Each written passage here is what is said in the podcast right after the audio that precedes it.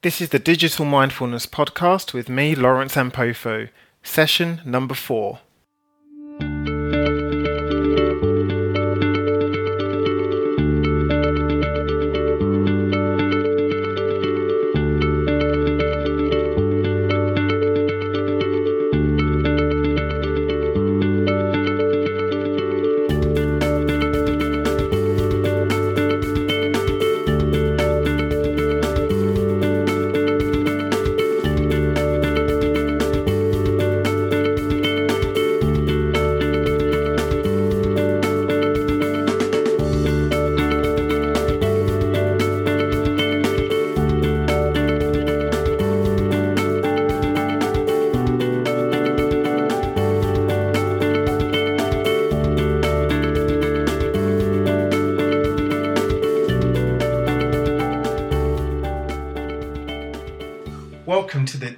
Mindfulness Podcast.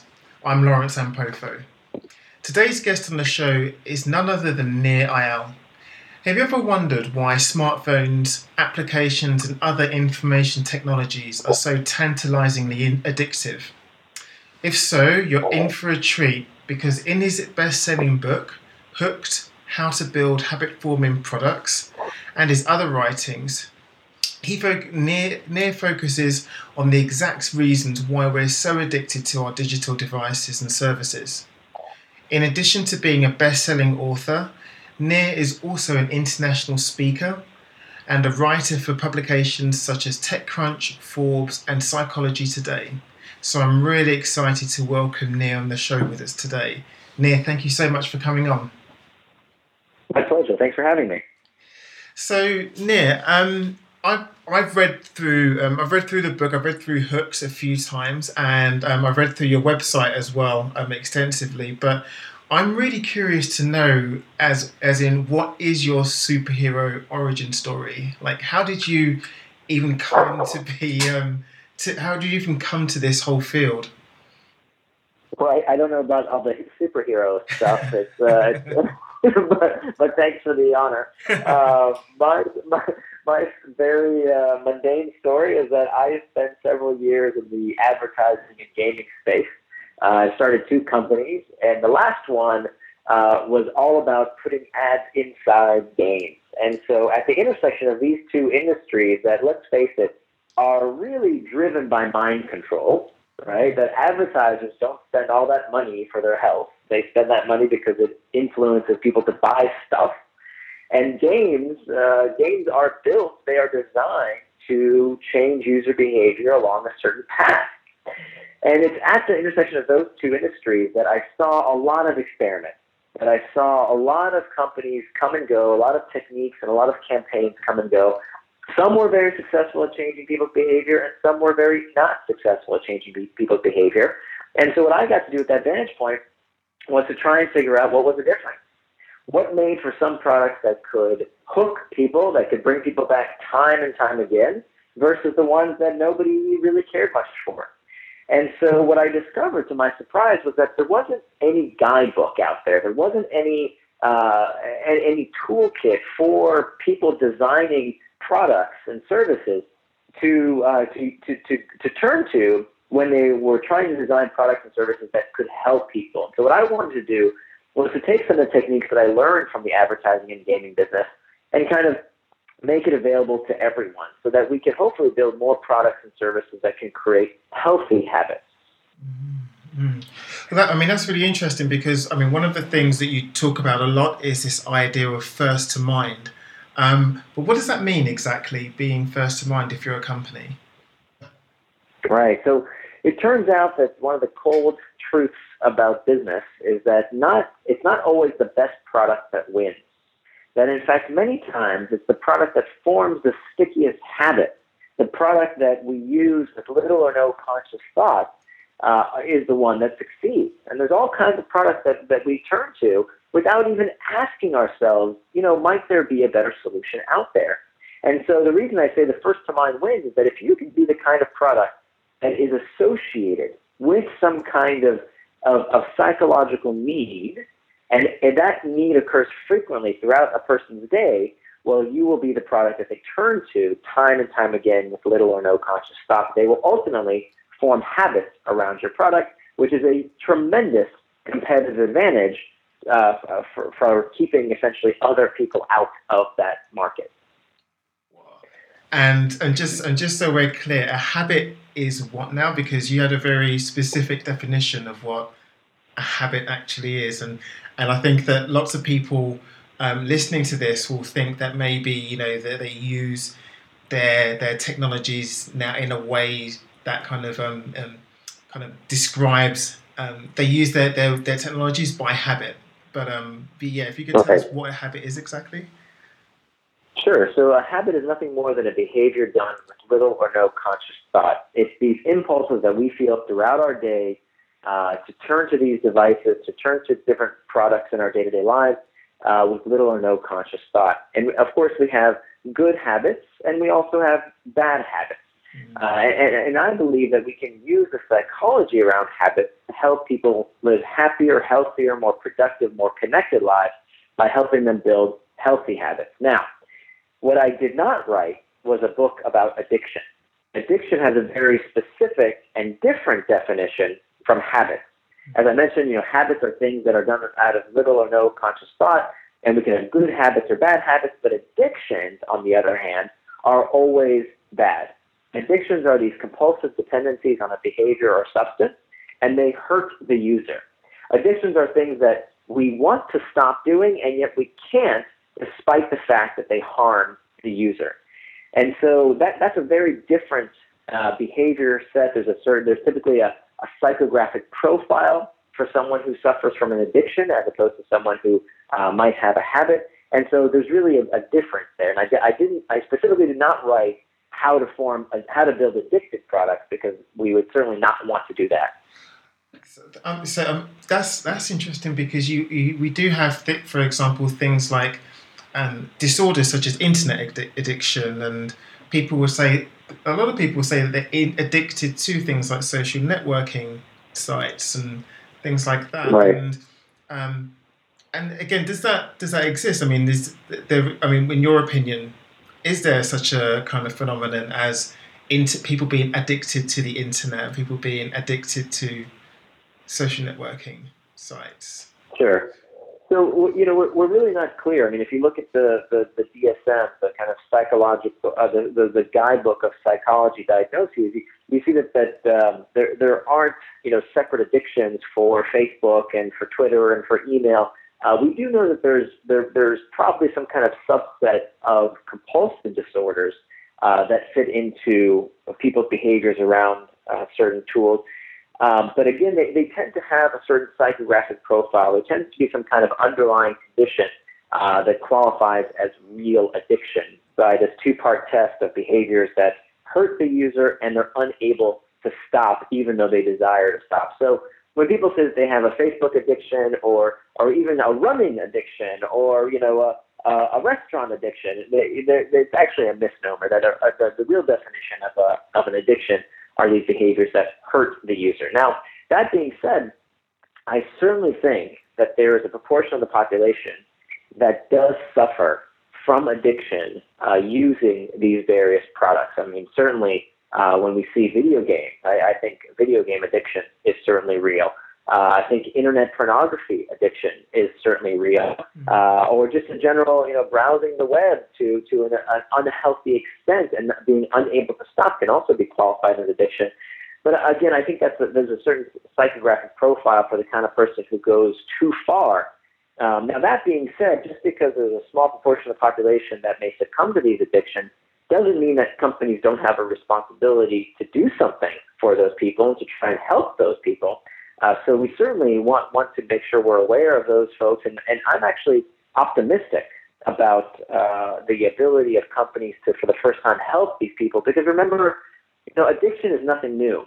Uh, addiction has been around for a very long time, but as opposed to products that existed before uh, these interactive products that we have today, you know, uh, addictive products like alcohol or cigarettes, you know, these companies that made these addictive products they they could throw up their hands and say, well, we don't know who's abusing our products, right? If you're an alcohol distiller, you could say, well, we don't know who the alcoholics are. It's not really our problem. We don't know. Mm. But for the first time, these companies can do something about it because for the first time, these companies that have interactive technology know, right? Facebook knows how much you're using Facebook. These gaming companies know how much you're playing. So I'm actually optimistic, and I've written about this before, that I think that companies should start establishing what I call a use and abuse policy. That there should be some kind of number out there that when a company sees that a user is is using a product to an extent where it becomes harmful to them, where they match the profile of someone who is using a product to an unhealthy extent, they have a responsibility to do something. So maybe Facebook should set some kind of number that, you know what, 40 hours a week. If you use the product 40 hours a week, maybe we should send you a message that says, hey, you know, you, you're, you're behaving in a way that may be detrimental. You meet a certain, uh, you, you, you've, uh, you've, you've triggered a few uh, behavioral markers that show us that you may be using this product to an unhealthy extent, and, and they could do something for that user. And some companies are actually doing this already. So I, I hope that, that this understanding of the psychology of habits and addiction can help us build tools to actually help those people that go too far. But that being said, that's a very small percentage of the population. We're talking about 2 to 5% that actually do get addicted. For the rest of the population, for people who use products like Facebook and Twitter and Instagram and Pinterest and uh, many of these products, you know, the, the, the, the problem isn't addiction. It might be a bad habit, but for the most for most people, these things are very beneficial. In fact, and I'm I'm a fan of these products. I, I don't want to go back to an age where we don't have our, our smartphones and we don't have Facebook and Twitter and all these products. I, I love these tools. These are fantastic tools, and I think they bring people together. And so the goal of writing this book, you know, there's two reasons I wrote this book. Number one, I wrote Hook to help people build products that can create healthy habits, right? So that we can take these techniques, the psychology of habit formation that we that, that I learned from gaming and advertising, and we can use them in all sorts of applications and tools to help people live happier, healthier, more connected lives. The second reason I wrote this book is that I want people to understand that these tools are not engaging by mistake. You know, Zuckerberg didn't get lucky. These people who built these multi-billion dollar companies didn't just stumble on these products. They are designed to be engaging. They are designed, they are intended to keep us coming back. And I think for most people that's a positive thing, but we all need to be aware of how the world is becoming a potentially more addictive place. And I'll be the first to admit that even I struggle with overusing these products at times. They can become bad habits. And so by understanding how these products are made, how these products are built to be so engaging, we can do something about it. We can understand, hey, how are these products so so uh, uh, desirous? How do they keep us coming back? And so we can make sure that we can control our our habits as opposed to our habits controlling us. So so Nir, I mean, knowing what you know now, knowing that you know, with your knowledge now, knowing that face how Facebook and how these technologies are so addictive, does it still shock you to see just how engaged people are with these with these products and services? Does does it still surprise you even now, or or not? No, no. now, now you know, I, I, I'm I'm on the front lines here, right? I, I'm in ground zero. I live in Silicon Valley, where there's a new, uh, you know, there's always something new to to to, to uh, try out, and uh, I, I'm constantly using uh, every new gadget I can get my hands on because I love to see uh, how technology can improve our lives. Uh, and, and so I, it's pretty, you know, I, I understand very intimately why these products are, are built the way they are. Uh, many of my clients are designing products that are built to be very engaging and very habit forming.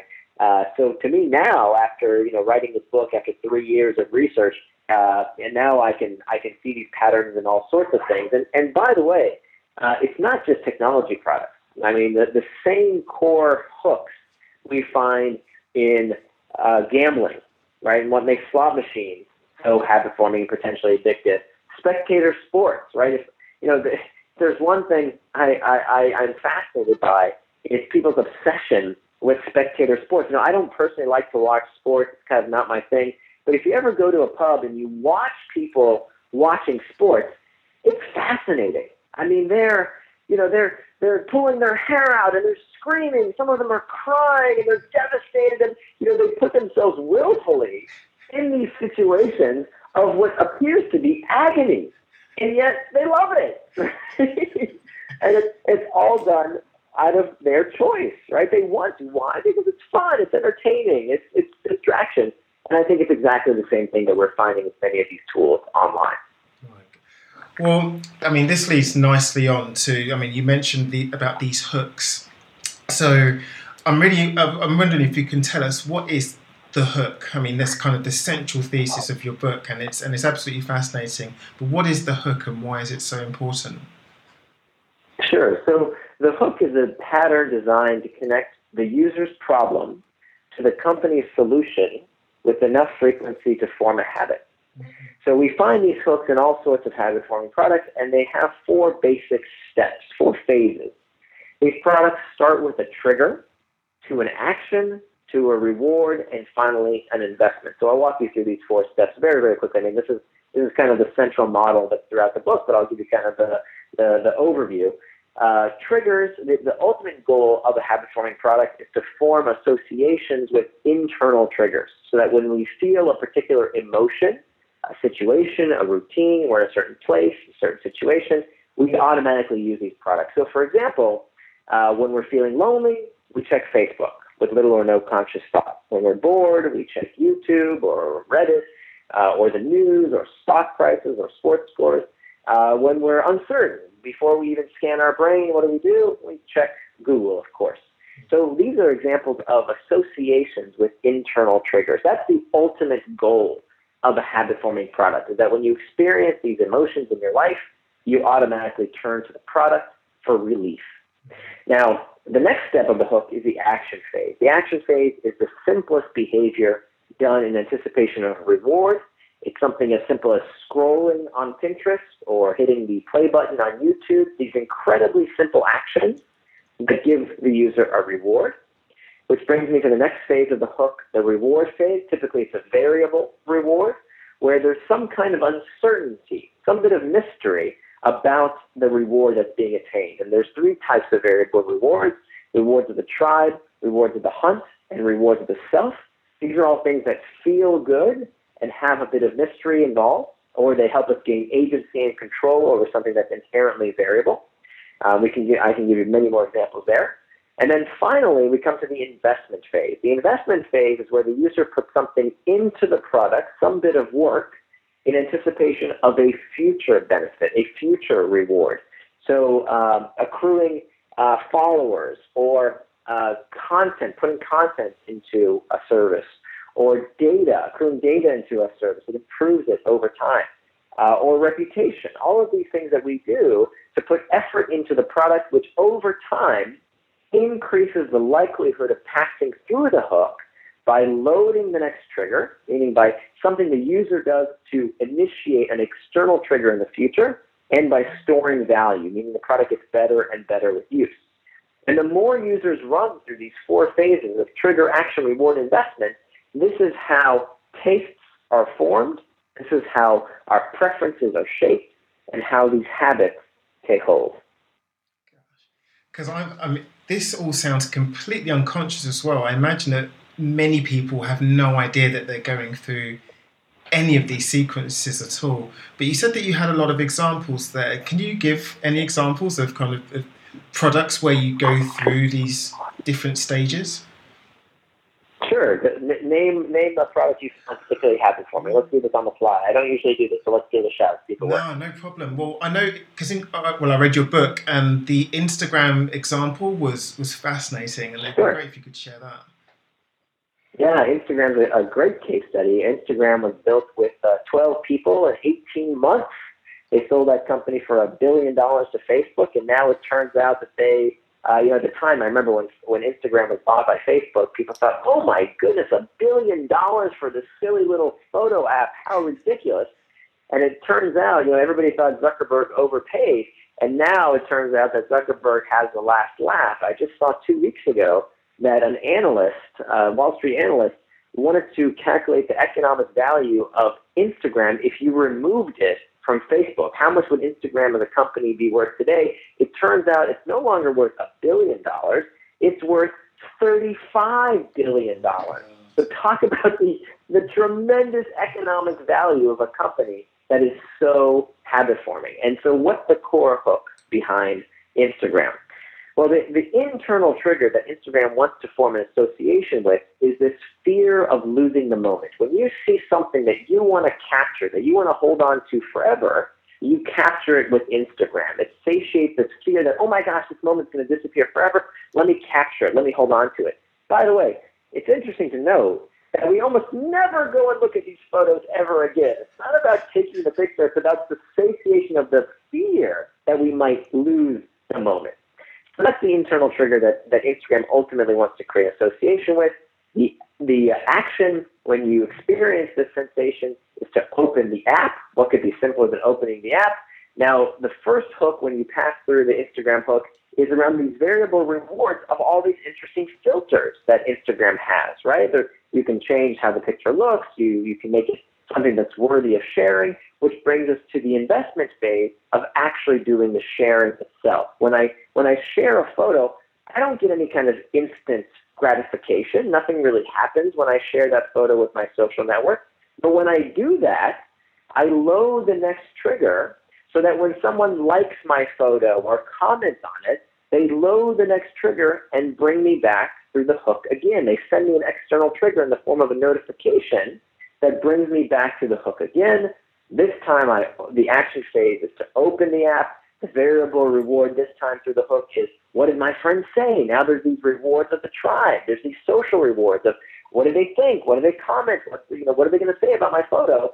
And now my investment is to, uh, to, to comment back. It becomes a communication platform, maybe follow other people. And I start storing value in the app through successive cycles through the hook time and time again. So that would be an example of, of one quick and dirty analysis of, of, uh, of Instagram hook.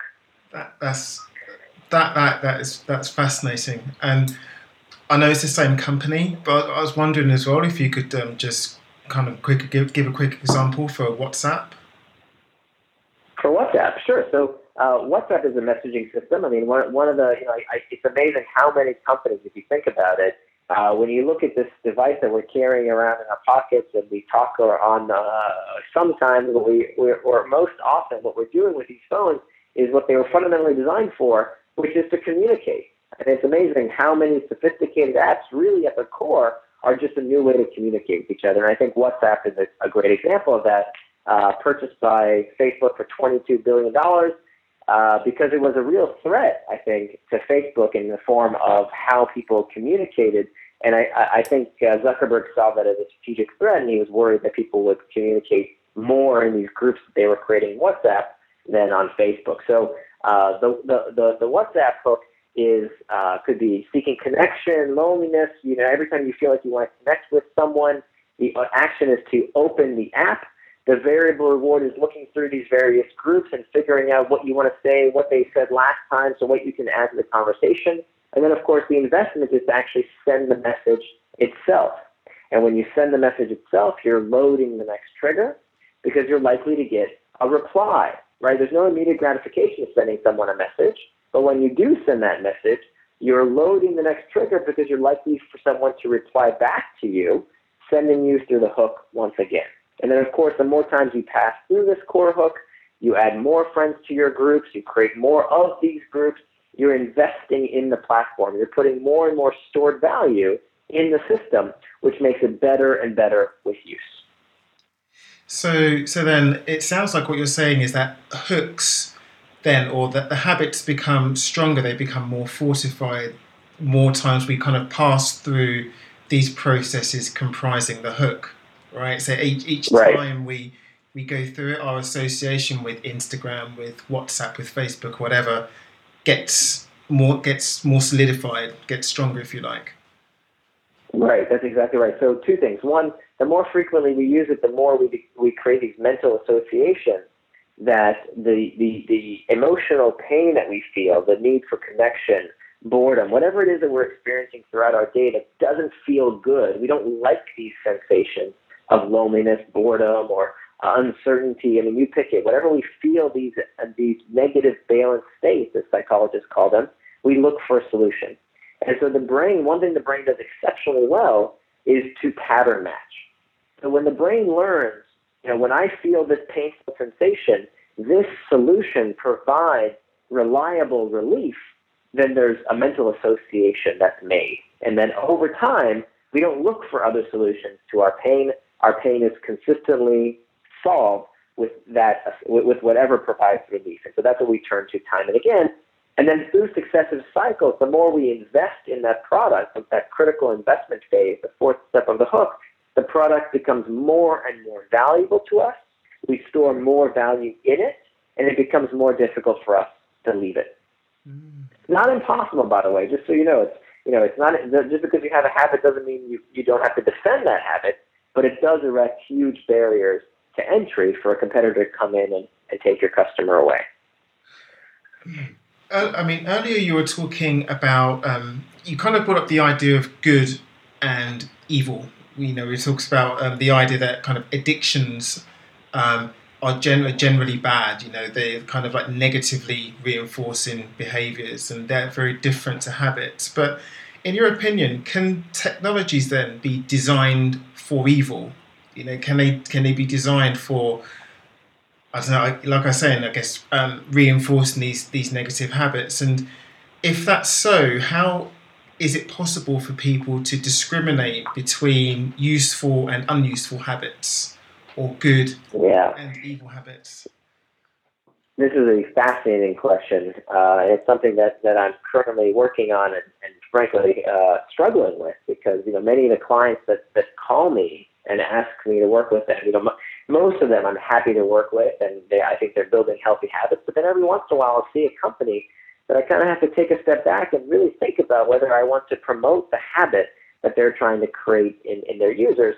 And so after a lot of contemplation, I, I, I came up with this test that it's okay to create habits in people. And it's okay even to create addictions, not not on purpose, but as a as a byproduct. You know, it's it's it, it, I don't think that Facebook can necessarily uh, assure the public that no one will get addicted to, to, to Facebook because let's face it, all sorts of products people get addicted to. I, I don't know if you've seen this show uh, Intervention. There's a show here in the states called Intervention uh, that that profiles different addictions, and people get addicted to all sorts of crazy things. Right? People get addicted to to sniffing uh, gasoline and to hoarding and to uh, you know all kinds of various products because of underlying uh, root causes of these addictions. Now, you know, the, the, the particular product that's inserted that becomes the, the, the, the obsession can change. So it's it's it's an unfortunate byproduct of many of these products that people get uh, that people get addicted. Um, but but that being said, you know, if, if Facebook tomorrow said we're going to do everything we can to stop addicts from using our product, these people who overuse the product. Let's say they come up with that number that we talked about earlier, that use and abuse policy number. Mm-hmm. Well, you know, Facebook wouldn't really be harmed by that. That would be no big deal for Facebook if they if they cut off uh, a small percentage of their users that they saw were abusing their product, were using it too much. In fact, maybe it might benefit the product because it tends to be that people who are obsessively using these products actually they post stuff that's not very meaningful. You know, we, we many of us have this one friend um, that's always on Facebook and maybe using Facebook too much, it might not be a bad idea if Facebook kind of clamped down on abuse. Now, what happens though when a company depends on the addicts? Now we're in a different situation, right? Consider companies that might depend on addicts. Well, the gambling industry is one that might depend on addicts because if you look at the share of revenue that comes from people who spend a tremendous amount of time at the casinos. There's a very small percentage of the population that spends way more time and money than their proportional representation.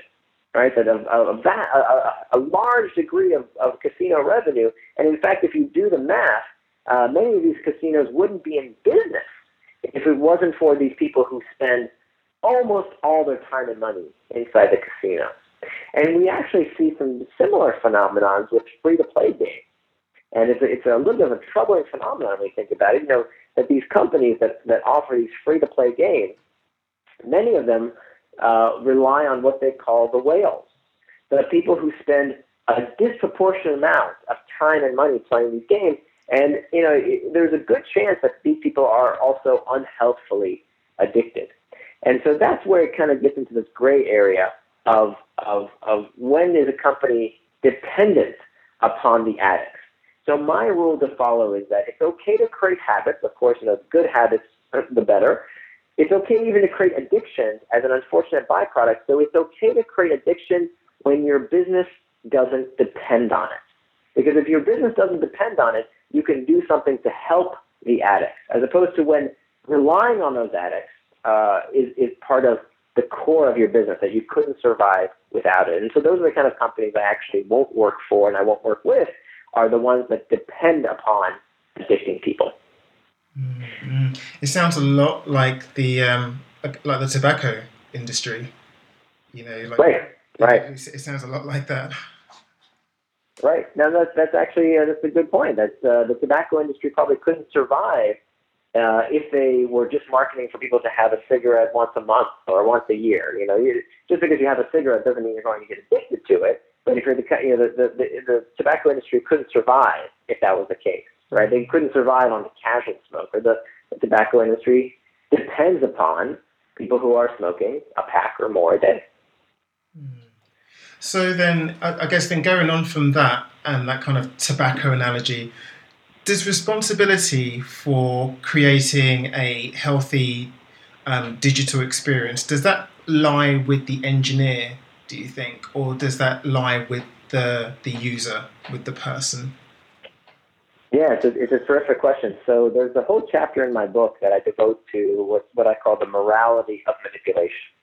And so uh, I, I think it, it involves, uh, you know, big picture to answer your question. I think the, the, to answer your question, whose responsibility is it? it? It relies on three parties. It relies on the maker, it relies on the user, and it relies upon greater society in the form of government regulation. I think all of these three bodies have something to, to say about the role of addictive products uh, in, in, how we use these addictive products. And again, it's not just about technology. There's all kinds of addictive, pro- addictive products out there.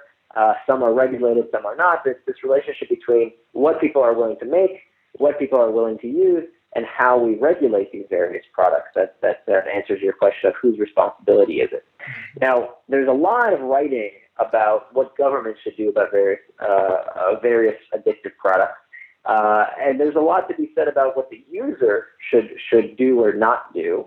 And I think there's a, a good degree of, of personal responsibility here, particularly when we're talking about technology products, because let's let's face it, you know, it's it's, it's not really fair to put uh, habit forming technologies in the same uh, category as addictive drugs, right? Nobody is using Facebook intravenously, right? It's not it's not the same it's not the same category of tobacco or alcohol or heroin. It, come on, it's not it's not the same thing.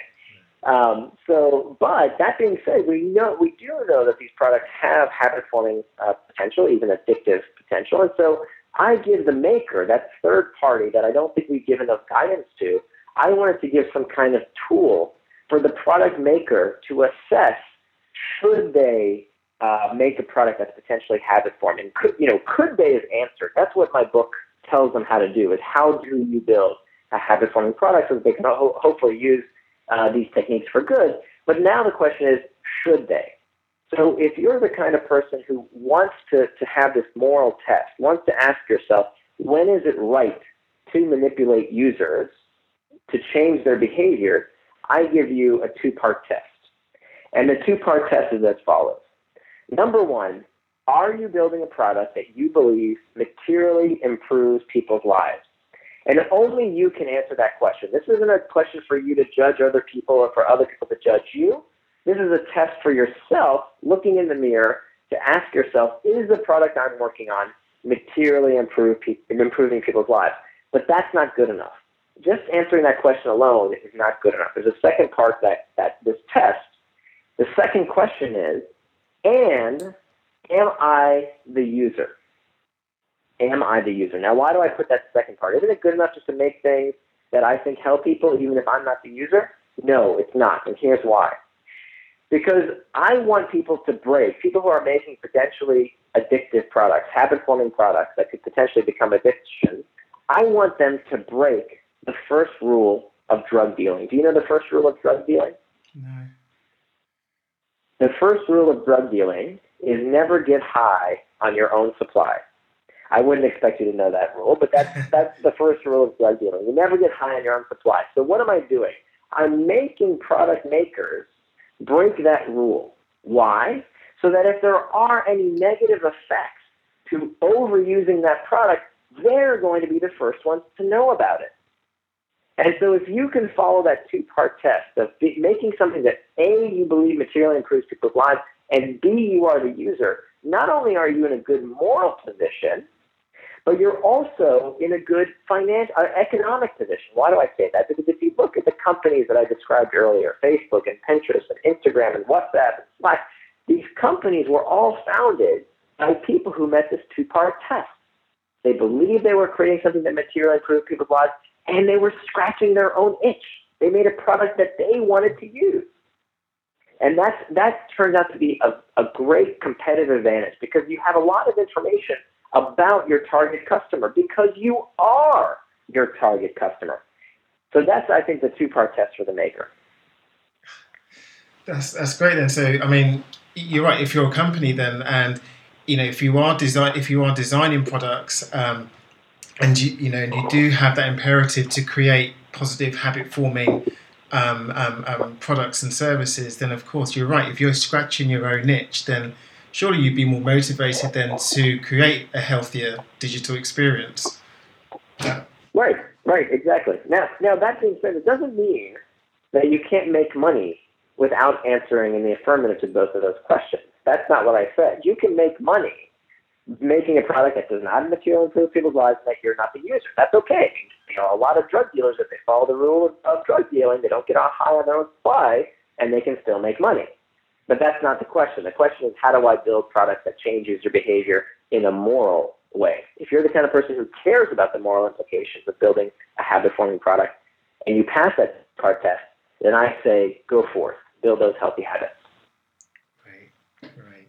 So, what does an optimal day with technology look like to you? Like a day with, um, I don't know, with positive habit forming technologies and and a day with you know mind, mindfully being with technology what does that look like to you yeah so this this, this is that's a tough question because I, I still struggle with these techniques and, and I still struggle with technology that's so good that it's hard to not use. I mean, I'll be the first to admit that I struggle with many of these technologies, particularly when uh, times of stress, when routines are changing. I mean, I, I had a beautiful routine set up a few months ago. I'll be very honest with you. And then I had this traumatic change in my life where we have to move now. We, we got a place in San Francisco, so we're moving. And all my routine got messed up.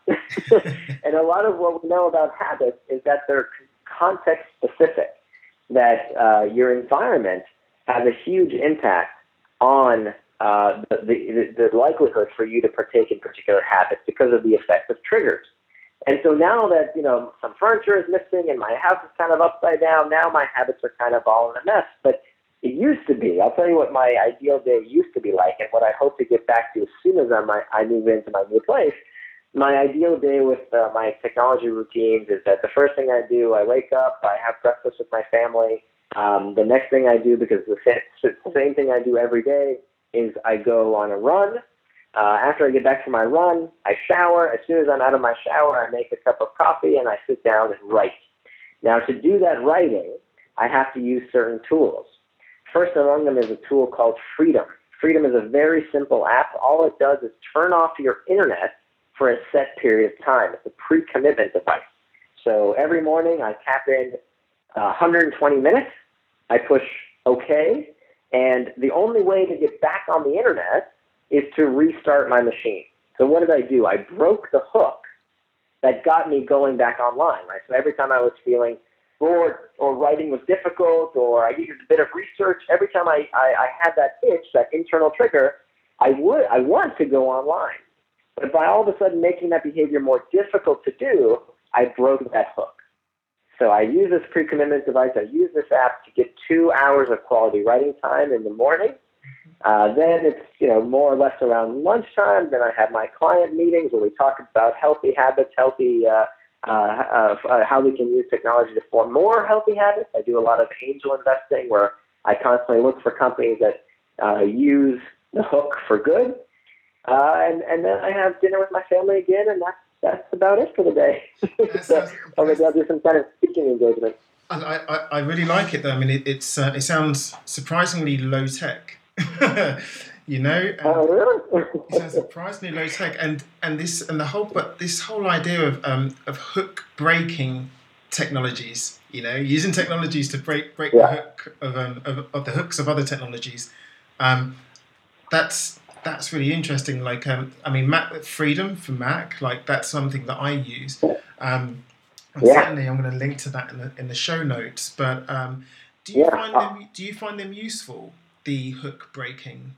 Um, yes, absolutely. I, you know, I, I forgot I forgot to tell you about the last part of my day, which is something that I oh. do institute that I think is very important. So after dinner, uh, we we put our daughter to bed Okay. Uh, and then there's usually a couple hours, and that's and that's when I try and be. The, that's when I, the only time in my day when I try and uh, get to email. I, I actually have taken steps to move the email app uh, on my phone behind several screens. So it's actually kind of difficult for me to get to my email app throughout my day because I find I was checking it too much. It was too easy to get to.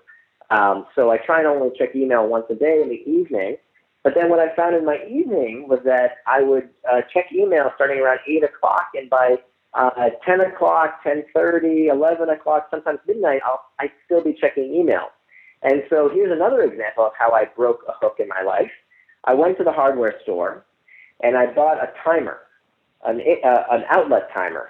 And this outlet timer, whatever you plug into it, will shut down at a certain time of night. So every night now at 10 p.m., my internet router shuts off. So what does that do? That inserts a bit of, of, of, mindfulness. Now I can ask myself, wait a minute, do I really need to be doing this right now or can I get this tomorrow? So now that when I feel that sensation of, oh, I got to check email, I got to go online, I got to what's happening on social media, now I have that breaker that makes the action of getting online a little bit more difficult. And, uh, and I like this idea that also that hooks aren't um, they're not set in stone. You know that you actually can break them. You know that you actually can mindfully and consciously or whatever um, say right.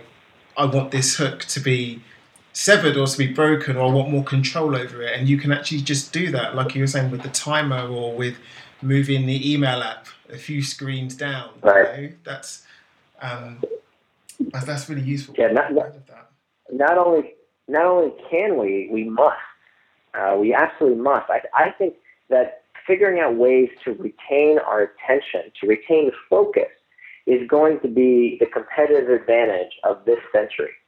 And if you think about it, in the last century, access to information was a scarce resource, right? So you went to college because that's where all the books were. I I remember when I was when I was applying to college, you know, the, the, the literature that the colleges would, and universities would send us that told us about, uh, you know, why we should come to that school, they all talked about, well, this school has 30,000 books, and this school has 40,000 books, and this library has this many books. And of course, today that's absolutely irrelevant. No one cares about how much information is stored in a library because information is ubiquitous. We're drowning in information. So that's no longer a scarce resource. The scarce resource today is the focus to pay attention long enough to actually absorb any of this information. So I think that all of us, to create something new and useful to contribute to others in the world, we have to be able to control our technology habits. We have to be able to put technology in its place, whether that's email in the workplace, uh, whether that's you know uh, Facebook at, at, at, at, while we're at college or university, whatever it is these distractions that keep us from doing the work we know we should be doing, we're going to have to figure out how to break these hooks that we don't want in our life. And I hope we'll have these complementing good habits and products that I think are coming in the uh, down the pipes right now that will help us also form these healthy habits. Fantastic. Wow, Nir, this is amazing. I could keep on going talking to you for hours, I think. Um, but um, but Nir, just um, just before just before we, we wrap up and we go, um, where can people find out more about you um, and yeah, and do you ever? I mean, I've got down here like when's your new book coming out? And you said that you write every morning. Do you have a new book coming out? Well, I'm, I'm working on it. It might it might be a little while, but yeah, I am working on another book. But the, the current book, Hook: How to Build Habit-Forming Products. I appreciate you asking about where people can learn more. Uh, it's available on Amazon and whatever books are sold. Uh, the book is called Hook: How to Build Habit-Forming Products. And my website is nearandfar.com, but near is spelled like my first name, N-I-R, and far.com. Brilliant. Well, Nir, thank you so much. Um, I've had a really great time talking to you about this, and um, thank you so much for coming on today. Thank you. My pleasure. Wow. I hope you got something from that episode. Um, knowing the ways in which we are addicted to our digital devices, um, especially in a scientific way, was an absolutely life changing piece of knowledge for me. So, if you want to learn more about the hook, and Nir's work, check out nirandfar.com. That's N I R and far.com. But if you'd like to get the show notes for this episode, including all of the links and all of the books that we spoke about, um, I'll put a link to links to those in the show notes. That episode really hit the nail on the head for me, and I hope that it affected some of you too. I'd love it if you had a second to leave a review on iTunes. They really go a long way in terms of exposure, helping new people to come along and see that the show's worthwhile, and it also helps me to stay motivated. I want you to leave an honest review, so if you have some criticisms, then please let me know. I read every single one of those reviews. They automatically come to my email, and I'm really, really excited to read them. If there are criticisms, I look at them and I apply those things if they're reasonable and obviously justified. I'm always learning, I'm not perfect, and I keep moving forward. I hope this episode has inspired you in some way, shape, or form. And until next week, stay safe, guys.